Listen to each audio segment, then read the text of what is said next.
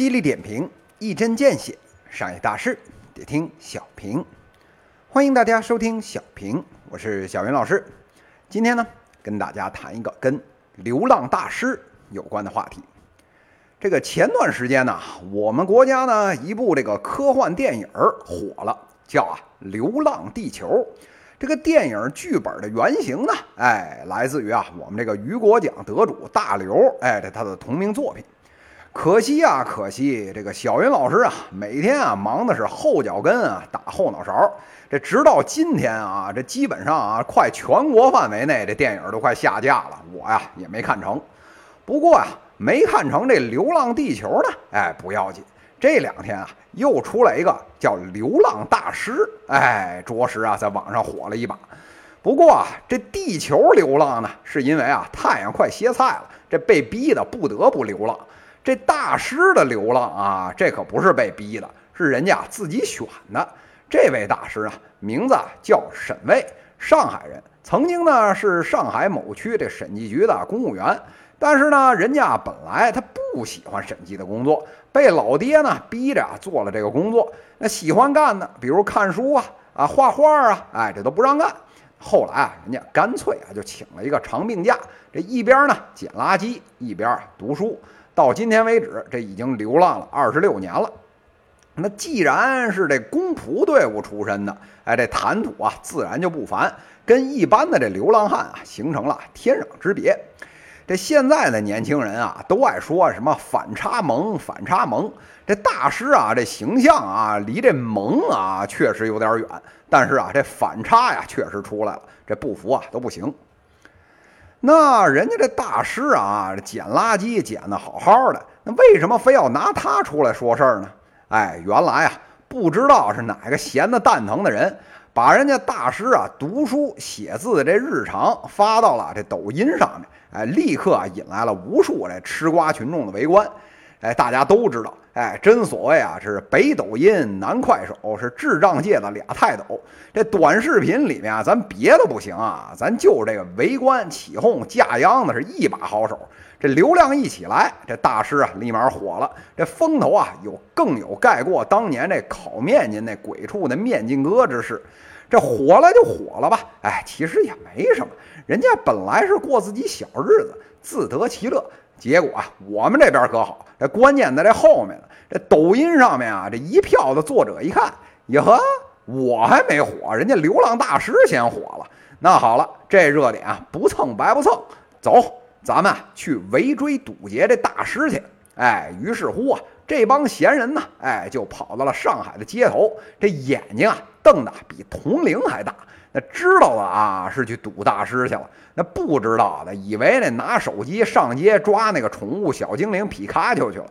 这一旦抓住了这大师，这拍照的有之。采访的有之，这请吃饭送东西的有之，哎，这还算正常的。后面啊，越玩越嗨，那开始啊编排什么呢？什么人家这名校毕业生啊，人家没结婚，造谣说什么车祸夺走妻女呀？哎，到后来啊，还有个把那网红脸啊，想嫁给人家大师，这各种啊丑态百出，真是让人啊瞠目结舌。这时候啊，问题来了，这有的听友问了。这个属于社会的八卦，怎么上得了商业节目这小屏呢？小云老师啊就笑了。您啊觉得是八卦，那这帮啊去蹭大师的，哎，这觉得是生意。哎，今天这帮人要做的就是一个流量的买卖。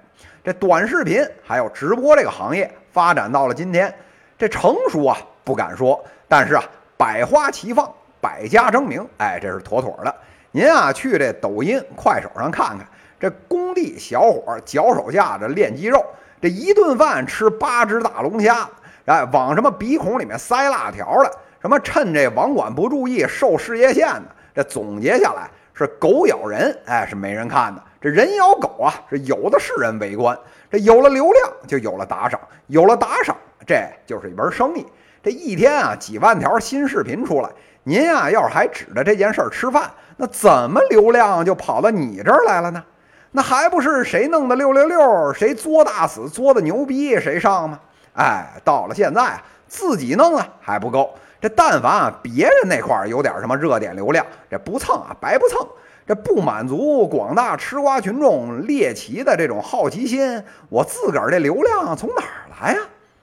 这时候啊，有的听友不乐意了，还说人家蹭热点蹭流量呢，你丫小样的做这期节目不也是做热点吗？这小云老师啊，听这话都气乐了。大哥，咱这小平啊是小云商业时评的姊妹篇，这时评懂吗？这做的就是实事儿。你丫怎么不说新闻联播蹭热点呢？哎，这种啊流量那眼球经济发展到了今天啊，这个事儿啊，在我们这社会已经突破了天际。除了这流浪大师啊，您去看这新闻，前两天啊，刚也还有一小伙儿为了人家双击六六六打赏那二三十块钱，这大冷天啊，脱个单衣，这一猛子扎在那二十厘米深的那河沟里面，这脖子骨折，当场就死了。您说这是活该呢，还是活该呢？讲到这里啊，小云老师啊就想起了我们这宅男的偶像，这个快播啊叫王鑫。这当年啊，大家用快播啊下毛片，这流量涨得飞起。人家王鑫啊被抓啊辩护的时候，这经典的辩护词儿里面呢，哎，这有一条说啊我们是做技术的，他不做价值观。到了今天，您再一看，这市场上面做平台的人，哎，除了没跟王鑫一样啊被逮进去，这手下的做法是一样一样的，为了这流量。为了投资人那边能有这个 KPI 的指标交差，那有什么做不出来啊？这新闻客户端靠的是标题党洗稿文，这视频直播平台靠的是人咬狗擦边球，这公众号靠的是咪蒙体是聊人性。人家讲话了，不这样哪有流量啊？哪能有那人傻钱多的进来狂欢呢？哎，这阳春白雪的市场上面有没有啊？也有，但是啊。您看看，这都是什么下场啊？豆瓣那边半死不活，果壳那边混的凄凄惨惨切切。哎，做平台的能啊，直着腰杆啊，把这个钱给赚了的，有名有姓的，您手指头掰下来，这都不能超过十家。就连啊，马化腾这种啊，浓眉大眼的。这新搞的那企鹅号啊，号称啊要培育什么优质作者，那前一阵子不照样爆出这露露的那个事件，这补贴全给垃圾做号的给拿走了吗？这含了一大堆啊作者的心，大家都知道这种说法叫劣币驱逐良币。等您这平台上长满了野草，正经的这果苗啊，营养就全被吸走了，根本长不起来。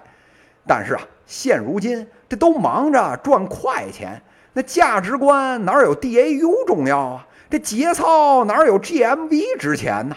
哎，这商业社会啊，小云老师呢也承认，这确实啊是非常残酷。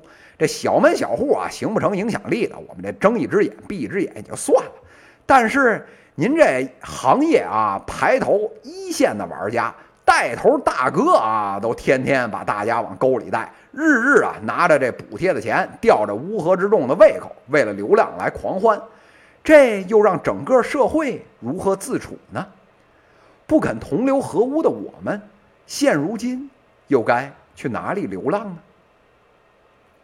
犀利点评，一针见血，商业大事得听小平。各位听友，我们下期再见。